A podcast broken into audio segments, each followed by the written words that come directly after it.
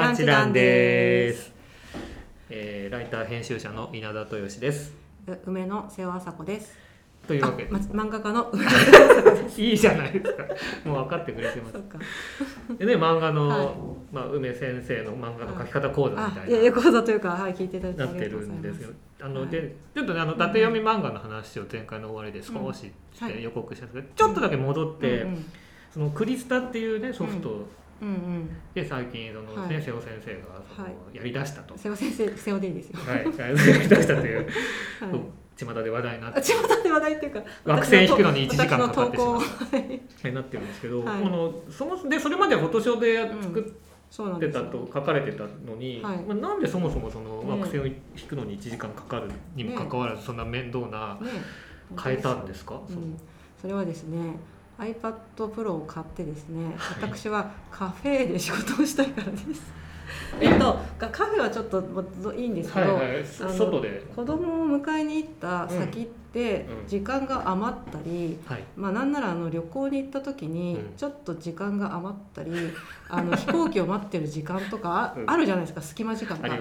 そこであのなんとかできないものかってい。うのがはい。はいはいまずあったんですよ。はい、で iPad Pro でそれをやるためには、あのフォトショーもあるんですよ。あの iPad のアプリのあのフォトショーもあるんですけど、うん。使ってみたらあのねダメだったんですよ。それ同じことができない同じこことですか？あのねペンもうん。同じペンはないし、あ。あのな何しろですねあのテキストが横書きしかないんですよ。致命的じゃない 漫画描けないってのって。へそう。でああのデータのやり取りは、うん。あのアドビのククリエイティブクラウドでーやり取りはとっても楽なので、はい。それができればいいなと思ったんですけどちょっとネームを書くことはできるけど、うんうんあのあのなんだっけ。ちゃんと最後までいかないので、はい。できないので、フィックスがいこれでできないって分かったので、はい。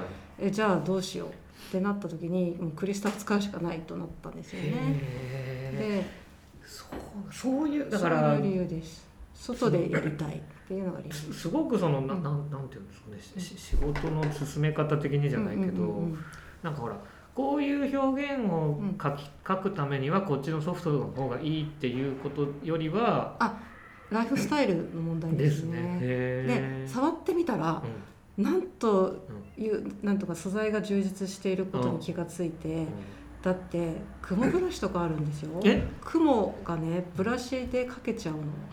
うん。入道知らない人はわからない話なんですけど。えっとね雲がブラシでかけえっとてしまう。ねはい背景もふんだんにあって、うん。あのお金を出せばうん。変えて 自由に使えるんですあのちゃんとうん。えっとなんだっけ、うん。著作権フリーっていうか。あそうそうはい。著作権フリーというか、あのその、うん、そうですね、うん。フリー素材フリー素材っていうのがあって使えるんですよ、あーでそれだけじゃなくて、うん。例えばこうふわふわの髪の毛とかのブラシがあったり、あと戦闘シーンで、うん。あのこうかっこいいエフェクトあるじゃないですか。ふわっみたいな、はい。こう風が舞うみたいなかっこいいエフェクトとかもあるんですよ、うん。素材として。あのあと集中線とかはい。スピード線とかベタフラとか、うん。あの昔の漫画家は必ず習得しなくちゃいけはない。い、はいはい。で、うん、漫画家入門とかでよ漫く書いてありますよね。書いてるやつも、あのもあるのであれはやあれもいいんですか？あのこうホワイトをふって拭いて あの散らすっていう なんか島本和彦先生がね漫画の中で。やってましたね。てすっげえって思って。ちょっと仕組みがだからい失敗したらどうするんだろうとか思って。怖くてでやったことないです。ああいうのも多分ああいうのもあります。もうもうああいうの。でもふってやんなくていいふってやんなくていい。何でもあるんですよ何でもあるんですなんなら 3D もあって。あでもさそうなってくるとね、うん。そのめちゃくちゃふふら不謹慎なこと言いますけどあいいですよあんまり絵が上手くない人もまあまあ描けてしまっていや描けます。あれあれば漫画か絵描けない人でも漫画描けるなって思いましたね。だからまあうん。小回りの構成とか、ねうん。お話とかあもちろんはい。技術やね、うん。知見が必要だけど、うんうん。少なくとも絵そのものに関しては、うん。まあそれはねいけませんよ。それはエフェクトとありもの素材だけで漫画描けないと思うけどでもだいぶね実験的にねあってもいいと思う。なんかですよね。だって手とかもあるんですよ手の素材とかある。描かなくていいじゃん。そうそうえ手手の素材か手の素材がある。えじゃあはめるだけってこと？そうです。はめるだけです。じゃあじゃあ握手もそのアシスタントさん同士で握手してもらってスケッチしなくていい、しなくていい。ちょっとあの格好してみてみたいな。そうそうそうそう。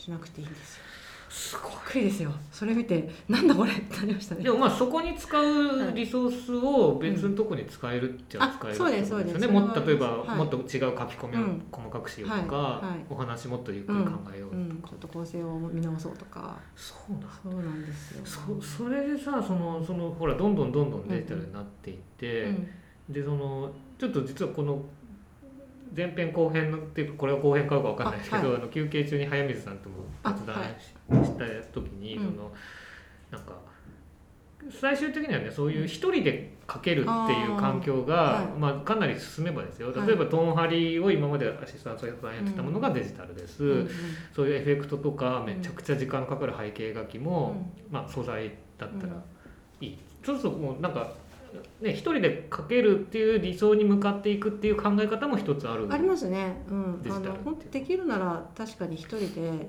こう全部あの隅々まで干渉できた方が本当はいいなとは思います、なかなかね納期の問題でそうはいかないですけど、それでそのね一、人で書くみたいな話と、はい、一方でその、はい、昔からその斎藤隆夫先生とかが確立した、はい、まあえーと、プロダクションスタイルとか分業スタイルというか、うんうん、そのお話脚本考える人、はい、うんと背景書く人、はい、あのキャラクター脇役書く人とか、まあ分業っていうのはあるじゃないですか。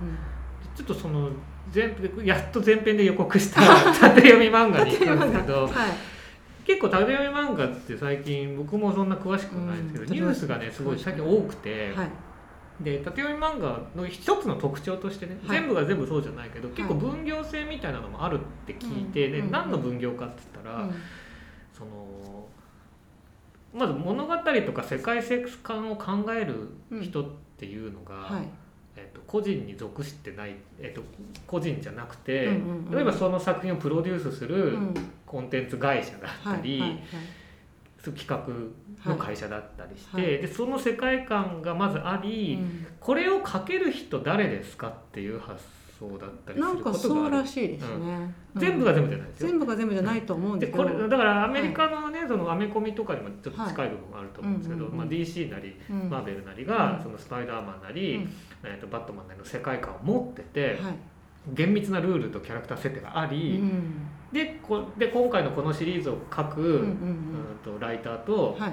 えー、となんだグラフィック描く人は誰みたいな感じする、まあ、近いものがちょっとあったりす。るらしいと。であので僕はあの映画の原稿とかドラマのレビューとかも書いてるんですけど、そうですね。はい、最近ねあの、韓国ドラマ韓国ドラマ、うん、ネットフリックスとかの連続ドラマの、はい原作が、ね。まあ、縦読み漫画、まあ、あの韓国とか世界的にはウェブトゥーンという言い方がよくされるんだけど、はい、そのウェブトゥーン原作が結構増えてきてて、はい、最近だとあのあれがそうなんだっけ。イテオンクラスイテオンクラスがそう、うん、うん、であとでイテオンクラスは日本にローカライズされて六本木クラスっていうふうになってってるんですよ、ね、そうみたいな。私もいろいろ探したんですけど六本木クラスしか出てこなくて。で、うん、あとはあの地獄が呼んでいるとかあ、まあ、韓国の。ああれもそうなんです、はい、そうなんです、うんうん、で結構多いんです、うんうん、で、まあ、そのそういう意味でもちょっと今エンターテインメント業界で、うん、あの縦読み漫画ウェブトゥーンが、うん、あの取り沙汰されてて、はい、しかも日本でもちゃんと動きがあって、はい、あのあれなんですよ。堤幸彦監督ってスペックとか、はい、まあ、昔だと継続とか、うんうんうん堤さんと、うん、まあ、また映画監督の本広克之さんとあはい、あと佐藤雄一さんっていう監督、はい、3人でプロジェクトを発足して、はい、あのスーパーサピエンスっていう、まあ、制作プロジェクトを作って、まあ、3人でいろいろコンテンツを作ろうっていうやつなんですけどこれの特徴がですね、あのウェブトゥーンの電子コミックを一緒に作ってそれを原作にして映像を作ろうっていう。そうなんですそうなんですよ。へえそれは知らないでだからまあ昔で言うとメディアミックスみたいな感じなんですけど、ね、だから原作となる物語作りから映像制作、うん、コミカライズグッズ制作とかも全部一括して行うっていうプロジェクトでその3人のユニットがやって、うん、でそのその Webtoon をうんと作る実際に作るのが、うんうん、あのコルクの佐渡島さんコルク佐渡島さんとこね。佐渡島さんってあの宇宙兄弟とか、はいをやった、はい。まあ、あの講談元講談社の編集さんですけど、サディがあのうちで最初にデジタルを始めた時に、はい、ちょっとやり方を教えてよってあそうなんだ。そうですそうです。サティが。ササディが、はい。なんか後ろあの手前のキャラとうん後ろのキャラのうん。解像度を変えるちょっとぼかしみたいなはいはいあの効果をうちが使った時にあれってどうやったの、聞きに来たんだ。それはいい話を聞きました。ねまあそういうふうにその結構その Web2 はい。取り沙汰されていてでまああの日本のそのピッコマとかいろいろそのあはいはい。ウェブ漫画のね、うんサイトもありますけど、ね。結構縦読み漫画多い。多いですね。でちょっと聞きたいんですけど、はいドキドキしまますたねさその 僕も古い人間なんで漫画ってこう紙でねこうはい。ページをめくってって小回り大小のコマがいろいろあって、縦縦に読んだり横に読んだりしてっていううん中で、うん。まあ、当然縦読み漫画だから、はい。こうずーっとスマホで縦スクロールしはい続ける、しますね。これって漫画家さんにとっては、うんうん。うんあちなみに瀬尾さんはまだ縦読み漫画書いてないですか？か書いてないです。書いはい。まずこの、はい。コメンテーター的に聞きたいんですけどこのはい状況についてどう思われますか、えっとね私もその Web2 の話をあのしようって決まった時に、Webtoon を私もほとんど読んだことはいはい。がなかったんですよ。はい。で一番最初に Webtoon っていうか縦読み漫画に触れ合ったのがあれこれ媒体名とか言っていいのかな？別に大丈夫じゃないです。か。あの最初多分めちゃ込みはいはいはいはい。えっ、と、あれは確かすでにある漫画を、うん。あの切り取ってはい。横の横えー、と横長のコマもうん。縦長のコマもうん。全部切り取って配置して読ませるっていうやり方をしてたと思うんですけどはい。それはさあの作家にとってはうん。ここ大きくしないでそうそうですよね。これちっちゃいコマとして書いたつもりだからむちゃくちゃですよね。大きいコマとして書いたつもりのコマとちっちゃいためつもりで書いたコマが同じ大きさで表示されるので、そういうつもりじゃなかったって。だってそもそもその、漫画の小回りってまあはい。やっぱメディアとして独特で、はい。まあ見開きでうん。もちろんさその、うんうん。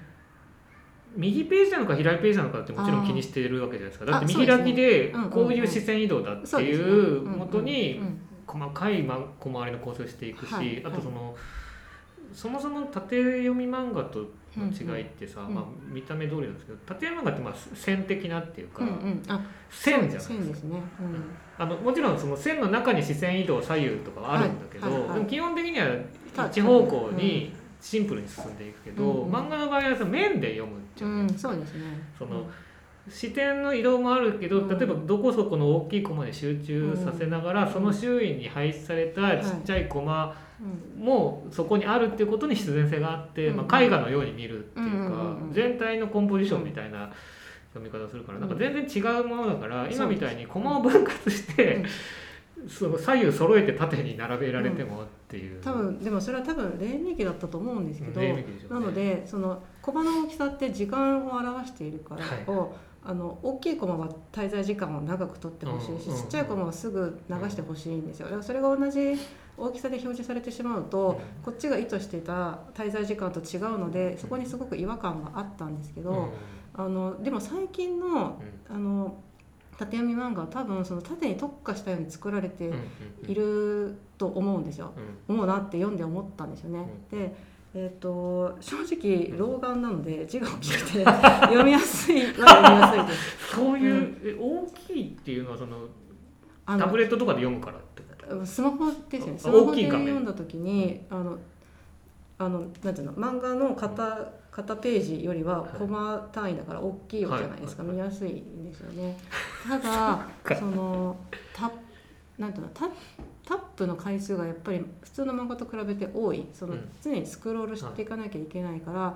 縦に流れていくスピードが速いとやっぱりちょっと目は疲れますよね。やっぱり人間の目はあんまり上下運動に向いてないような気がして、えっと、確かそうですよね、うん。うん横横。左右横の方が、うん。まあ、自然だとは言われますよね、うんうん。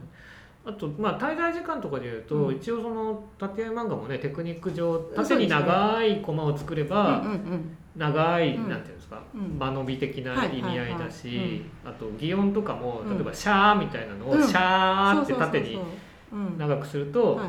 長くなってるんだなみたいな独特の独特の表現はそう表現はあるなと思って。でもそれはちょっと面白いなと思いましたね。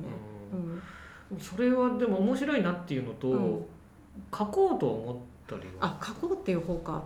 あちょっと読もうって読もうって思う方をまずちょっと気がついたのは、うん、あのですねこれはやっぱりねライフスタイルの問題かなと思ってあの縦読み漫画っていうものがあの、まあ、縦で表現されるっていう以外にもあの1話単位で売っていて、うん、待てばただっていうパターンが多いじゃないですか。ピッコマとかやってるやつ。そうです、ね、最初にそこやったなのであの多分通勤時通勤中に3駅の間にこれだけ読めるみたいな、うん、そういう読み方してる方の方が多いんじゃないかと思ったんですよまず。で私には通勤時間がないから隙間時間がないし だからあの漫画を読もうってなった時は、もう10冊ぐらい持ってこいみたいな、僕もそうです。そうですよね、隙間とか、ね、隙間とかじゃなくて、漫画を読むぞって決めたらもう10冊ぐらい積んで読みたい。今日土曜日半日全部漫画に使うぞみたいな。そうそうそう。だからねあのマーケットの相手が違うんじゃないかなって思いましたね、だからあのあれですね。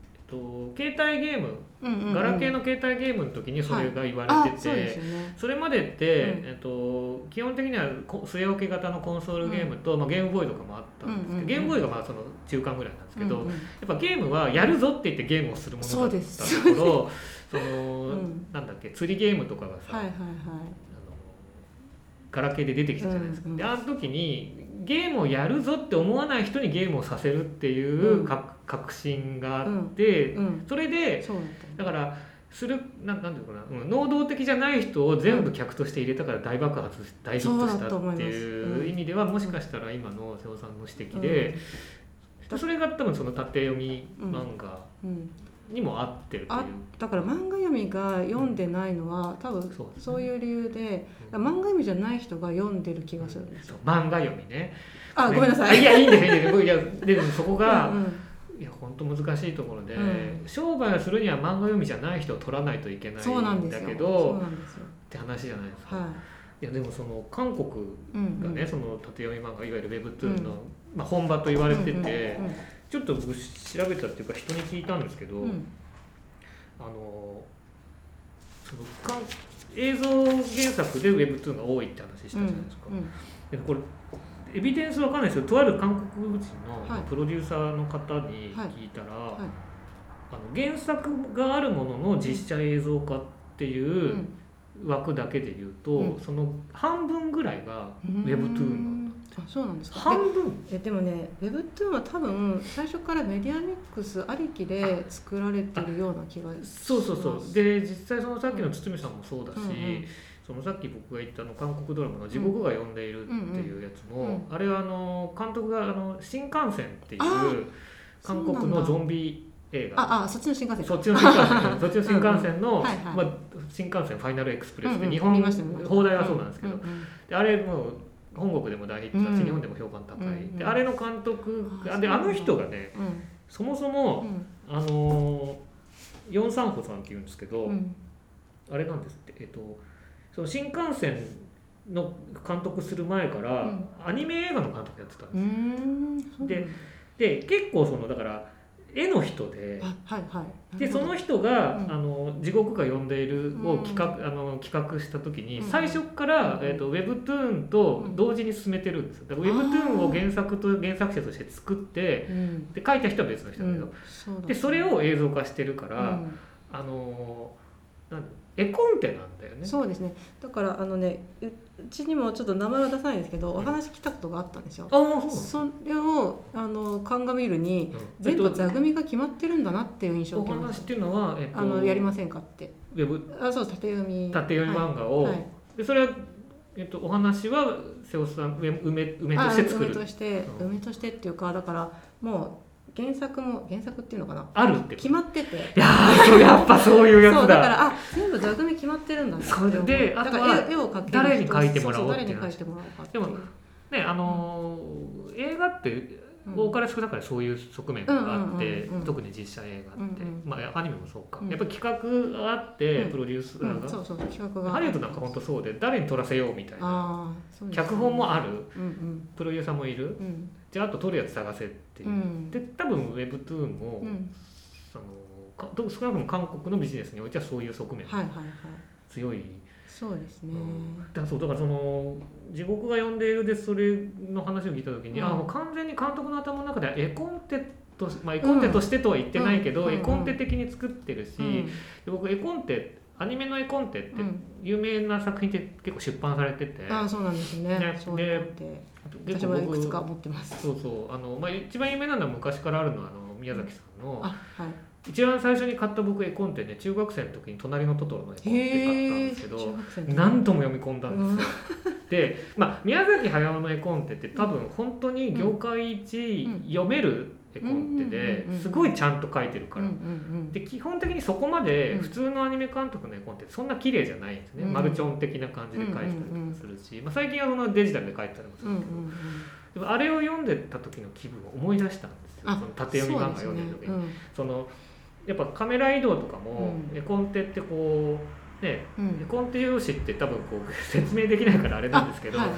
でもまあそのた縦にね、縦にうん。同じ大きさのコマがぶわーって。いいくつかあってそれがどんどんで右側にセリフがあったりするんだけど、その例えばカメラを上から下に振りますっていう時あは、はいはい。その同じ映画同じ、うんずっとこう振りますっていうのが設計図みたいに書いてあって、うん。それがまるでその縦読み漫画の縦に長いコマで、うん。カメラをずっと下に移動してきたら誰それがいましたみたいな状態とそっくりで、まあそうそうそうだから絵コンテも当然縦に読むわけだし、でしかも線的なんですよね。うん。あの面じゃない。うんうん。コマの大小では表現しない。だってななぜならテレあの映画の画面やテレビの画面はうん。サイズが一緒だから、うん。で同じ大きさのコマで表現するしかないうん。中でうん。どうやって物語るかっていうテクニックだから、ね。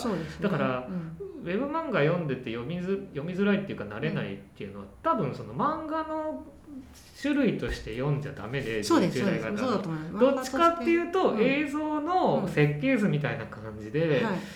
映像作品のうん。っていう気持ちで当たった方がいいのかなって。そうですね。だから安価に作れる原作っていう立ち位置なのかなって思いながらですね、うん。でも私もいくつか読んでて、うん。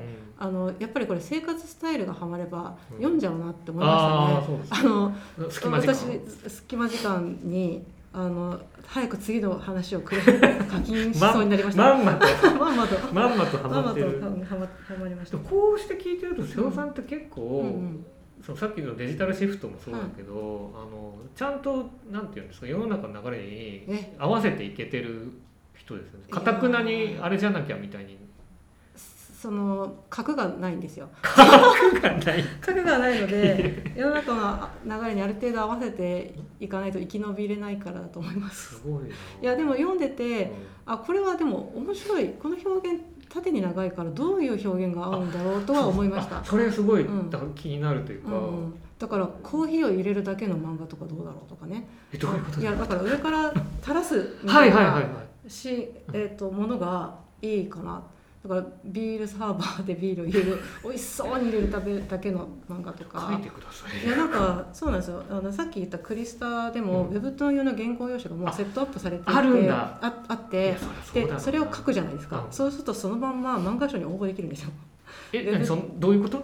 応募できる応募できる、えー、とそのその流れで、うんうん。えそのそうアプリ内にそういうアプリ内にフォーム的に漫画なってる？賞に応募しますかっていうボタンがついてる。嘘。いや私もねそれいじったことないんでマジけで瀬尾さん応募してるい。人や応募しちゃおうかな プロはダメなんじゃないの？ほら漫画賞に応募っていう。本当だ。今ちょっとね瀬尾さんのタブレットで見てますけど、はい漫画賞に応募ってい応募っていうタップすると応募できる。ネットに繋がってないで今できませんでしたけど。ちょっとこれ今日一番びっくりだったすごい。いやでもね最近のすげえ。っ、とペイント系のアプリは大体漫画賞に応募できますよ。だからジャンププラスだっけ？違うなんだっけ？あのルーキーズだっけ？ってことはその応募される側うのん出版社なりメディアがちゃんとここのアプリとまあなんなそうです提携してっていうか。提携してるんじゃないですかね。え何それ？なんか大体ついてますよ。だからおじさんびっくり。そうなんだ。えじゃあ昔みたいに、はい。あの郵便ポストにパンパンってやらなくていいんだ。そうやんあの茶封筒に入れて。そうですそうです。あれやらなくていいんだ。やらなくていい。いいっぽいです。使ったことないんでね私も。やってみようかなそうなんでもそっか、うん、でも当然の流れっちゃ当然の流れですね、うん、そうするともうフルデジタルだから、うん、本当に最初から最後まで。でだから実験ができるなと思いましたね。であの本当にこれなんていうのかな。漫画家ってで名義を変えて漫画描くこと全然抵抗がないないっていうかむしろ自分のスペックを持ったまま新人のふりができるから異世界転生ですよね。本当ですよ。本当ですよ。チートキャラチートですよ。チートになれるっていう。なんかそういうの、うん、それでもあの、うん、藤子 F 先生が「未来の思い出」でやってましたよ、はい、ああそうですか。えっと、うん、2週目で、うんうん、えっと体だけ若返ってんだけど、うんうんうん、漫画の何十年と培った自分の漫画のテクニック全部持ったままで戻ってるから、うんうん、それであの担当編集さんに見せると大絶賛されて「やばい」って言ってちょっと下手にしてあの事なきを得るっていう。うん。それだ。いやでもそう新人賞でもたまに「えこれ絶対プロだよね」みたいな人いますし、ね、あれって規約上いや大丈夫です。いいんですうん、なんかね再デビューって言い方してました。編集さんは。それは正体がバレても構わない？あバレバレ全然バレることも後からバラすこともあると思うし。じゃ新人の定義って何なんですいやでも定義何新人賞って漫画の、うん、そのプロデビューしてない人とは言ってない。言ってないと思いますね。うん、じゃあ別に誰でもいいんだ。そうそうだから少女漫画で書いてたけど、青年誌でやってみたいっていう方が青年誌に応募したりしてえ新新人じゃないじゃんって思いましたけど。すごい。でもねそそのほら、うん、長くやればやるほど、うん、この人はこのジャンルの人っていうのが良くも悪くも染みついちゃうからそ,、れで例えば編集部編集さんの方も、でもあなたは少女漫画の方ですよね。そうですね。ちょっとうちとカラー合いませんとかなるぐらいだったら、じゃあじゃあ今我々が読んでる、うん、結構当たってる漫画がもしかして誰かの再デビューかもしれないってこと？あそうですね。だからあの私が、えっと、新人賞に応募してた時に、うん、うちにあの新人賞をまとめた冊子があるんですけどそこに河野文也さんいますよ。え？河野先生？河野先生がね。再デビューなのいやだからどういう経緯かはちょっと私もわからないんですけど、うんあの河野先生なんと笠に載ってるんですけど絵も今のまあうまいし、話もすごいうまくて、うん、明らかにこの人おかしいって。絶対新人じゃない。いや編集も気づいてると思うけど、でもさ最近その、うん、ほらウェブとかで、まさに「ジャンププラス」とか、うんうん、なんかその新人の野心的な作品が読めたりするじゃないですか。ですね。はい、でなんかその僕もそんな別に新人をね、ずっと何年も見てるとか全くないんですけど、はい最近の新人さんってうまいんだなって思うんですよ。でそれはその、再デビューかもしれないしあるいは、うん、ともうなんかそのさっきのね、うんうん、ツールでいろいろ作れるとか、いろい。ろアシストされるじゃないですか。あいやでもね、うん、あのデジタルで書くことにもう慣れ多分慣れてるし、うん、あの多分同人活動を散々やっていて、もう半分セミプロみたいな、あのお客さんもちゃんとついててみたいな方が多いんじゃないですかね。あと今の子ねそのツールがあるから漫画描く漫画っていうか絵を描くことが、うん、なんていうのかな差がないえー、っとねうまいんですよとにかく。だからそれはすごくほら、うん、いいじゃないですか。なんか、絵が描けないけど、うん、うん、とイマジネーションとか、ね、発想とか世界観がすごいあるみたいな人が、はい。そのツールの力を借りて表現できるそうです、ね、まあなんかあの幸せな話っていうか、はい、だから長女今中2なんですけど毎日絵描いて毎日、はい、なんていうのかな構構図を決めてから ペンを入れて、カラーを入れるまで1日でやっちゃったりするんですよ。でそれを あの音楽を作ってるボカロで音楽を作ってることを交換してコラボしたりとかしてすごい。なんか何が起きてるのって感じ。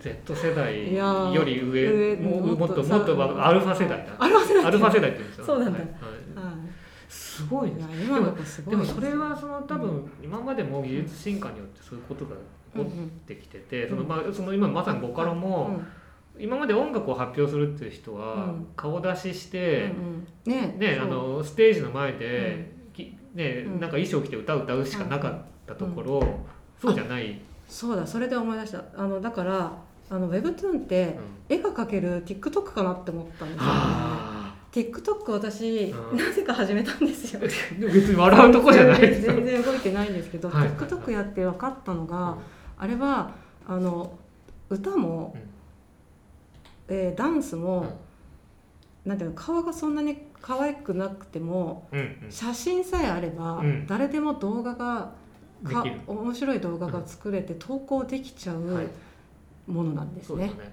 うん。だから特に特殊技能がなくても。なくてもね。なくてもっていうものなんだと思って。でしかもその歌やダンスみたいなパフォーマンスじゃなくても、うん。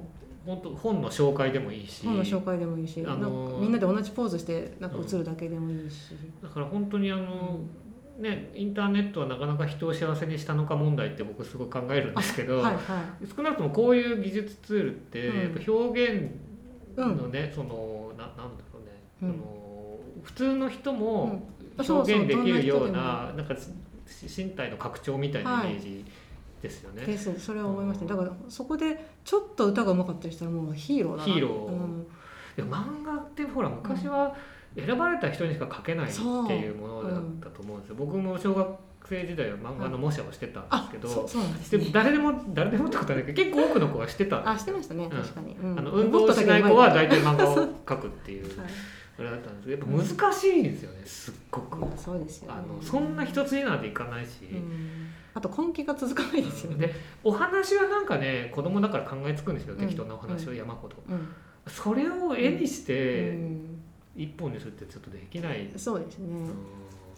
でそれをやっぱその、まあ、ウェブトゥーンなりデジタルなりが、うん。まあなんか叶えたっていうか、うん。ハードルが低くなったようなでもねそのウェブトゥーンでいうとね、うん。ちょっと一個あのここ話してるとじゃあウはいェブトゥーンをどんどん書いて作って日本の作品もそういうふうにして、うん。で映像化もどんどんやって、韓国みたいにネネットリックスとかでドラマにっていう夢物語みたいなのが語られそうな感じがするんですけど、ちょっとね気になる記事がね、はい。最近あってちょっはいと紹介していいですか、はい。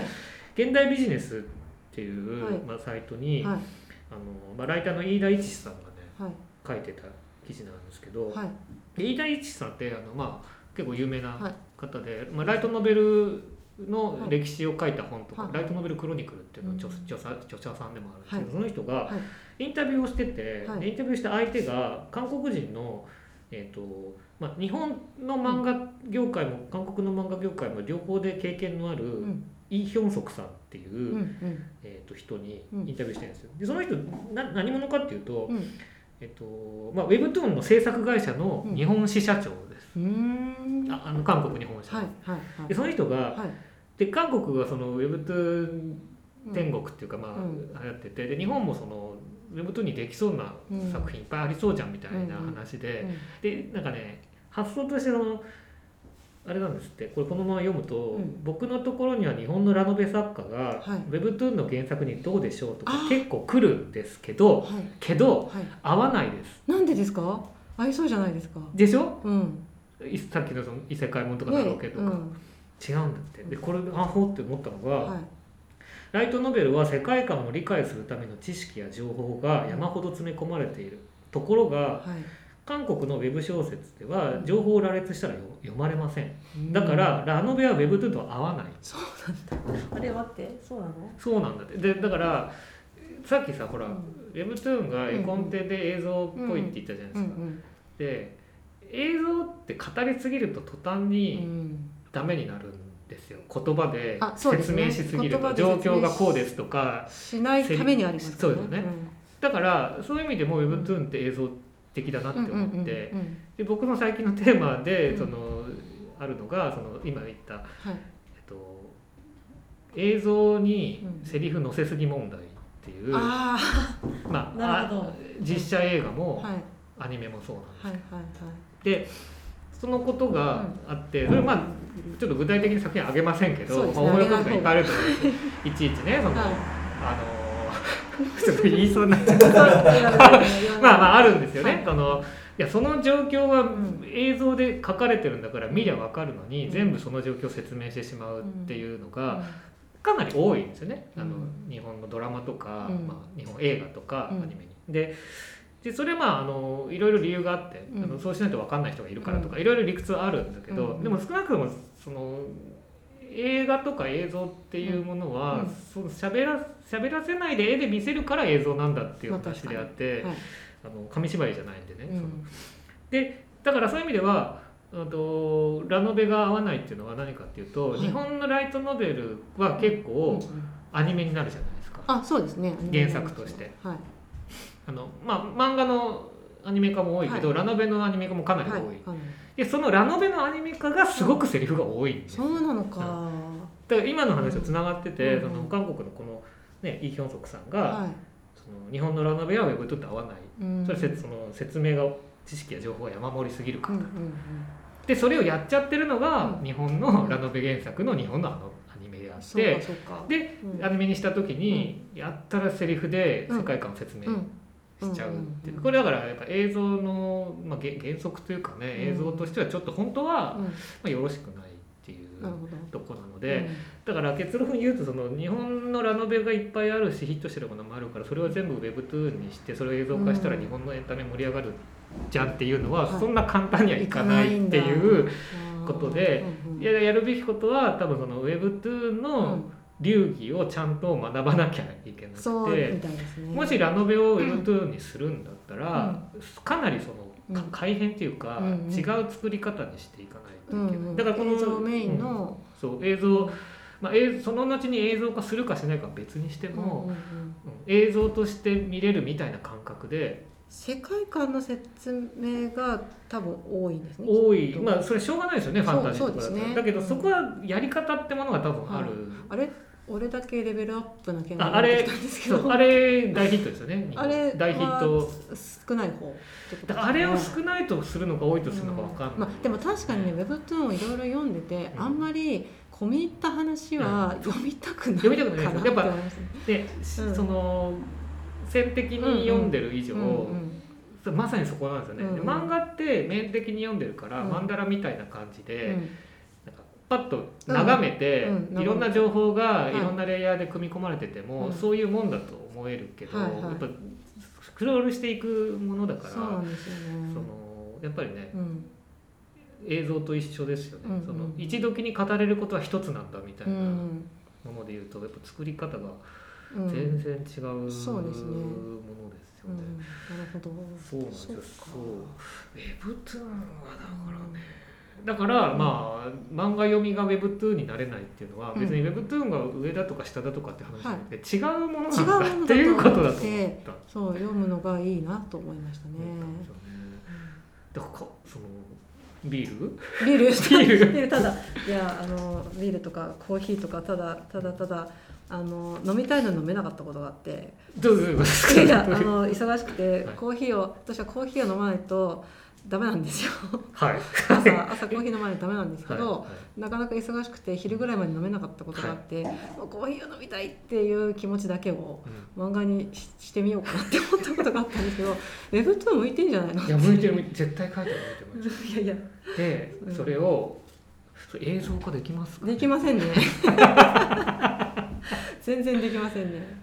映像だからその座組が決まってるのはいいと思うんですけどもうちょっとそのなんか作家性みたいのが出せる方がうん。嬉しいなと思うしその座組に最初から組み込まれていて、えっと企画の段階から入れたら面白そうだなと思います。ただあのもう向こうで完全に決まってて絵描きだけ探してますだとうん。ちょっと、うんちょっとね。ちょっともうちょっと話聞かせてくださいみたいになるし、まあうん現状はどっちかっていうと、うまあ、韓国ベースのやつはそれが多いとは言われてますけど、うん。うん今後は分かんないですうんよね。うんうん。多分ねその映像化することを、うん。さが先に頭にあるから、うん。そういうは話になっちゃうと思うんですけどね。あの知り合いの漫画家さんであのやっぱりその縦読みをメインでやってる方いらっしゃるんですけど、うん話を聞いてると最終的に本にするから本って電書のことなのか紙なのかちょっと分かんないんですけど、うん最終的にやっぱりあの既存の携帯の漫画のよ横読みっていうかその本にするから、あの最初から漫画の原稿用紙と同じ形で書くらしいんですよ。ただし結構制限っていうか決まっていて8コマは絶対書いてくださいって言われるらしいんですね。で挙句にうん。その一コマ一コマの背景の書き込みとかをすごくちゃんと入れてくださいって言われるらしいんですよ。それは多分あの切り取るからだと思うんですけど。ででも普通の漫画ってちょっと抜けのコマとか絶対あるじゃないですか、うん、セリフだけとか意図的に読みにくいから、書き込むコマとあん。まり書き込みがないしあの背景なしのコマとかあるのにそれがないから漫画になった時にすごいごちゃごちゃしてるし。うん、っていう嘆きをでもそれも映像と一緒だと思うんですよ。うん、その映像作品もねその意図的に書き込みを少なくてしづらいじゃないですか。うん、そうですね。あのまあエフェクトで後ろ飛ばすとかできるけど、基本的にはどの画面も同じ大きさで同じ解像度で同じ情報が入ってるものでしか紡げないから。漫画みたいに何何それを省略しましたとか、人物の瞳の書き込みをなくしましたとか、うんそうですね、無表情を表すために線でしか書いてませんみたいなのができない、そう。でできないのもつら辛いっていうか大変だしその自分の自由度がないらしいんですよ。だから作家性を発揮する場所があんまりなさそうなのがちょっとちょっと今はその状態だとなっていうもうちょっと自由度があれば行ってみたいなと思うし。ちなみに縦読み漫画とか Webtoon に関して、小沢さんは何か意見デジタルの神みたいな小沢さんが いや小沢もあのなんだっけな小沢もあんまり Webtoon そんなにやっぱり読んでないし、うん、話が来た時も相談はしましたけどちょっと条件が合わないっていう ぐらいでただなんだっけなあの Google のトレンドで検索をすると、はいうん、あの Webtoon と漫画あとアルファベットの漫画で検索すると、うん、ちょちょっと ちょっとごめんなさい。いいあのやっぱり全然、うん、なんていうのかな。数がやっぱり違っていて、うん、そうは言っても漫画の方がまだまだ上なん、上っていうかなんていうかのかなそれでいうとちょっとその、ちょうどいい今話題来たんで、うん、もうちょっとデータマンとして調べたんですけど、はい、世界の Webtoon 市場がいくらぐらいか市場ね。っていう。市場はい。ねまあ、多い少ないはちょっと置いといて、はい、2020年度で、うん、えーと、と23億390万ドルなんですって。2600億円ぐらいなんだって。別にそんなめちゃくちゃ多くはないんだけどでそれ2020年ですよ。ねで予測によると2027年、うん、7年後だから今からだと5年後なんですけど、うん、5年後には164億5000万ドルに成長するという予測になってて、え1兆8700億円。だから今の、うん、2020年の8倍ぐらい？なのかな？7, 7倍8倍、はいになるって言われてるんで、そうですか。だからしないと。だから今は そう移行していこうと。じゃあ、ビール ビールじゃない。コーヒー。ビールでもいいとりあえずね。新人のふりして。じゃあ新人のふりして、えー、コーヒーを書くっていうのが、えー、今後の梅先生の多分ともそんとも5か年計画っていういやよろしいですかね。はい、はい、どうだろう。じゃあそんなところで。はいそんなところで、えー、団地団の稲田豊志でした梅の世話さこでした。thank you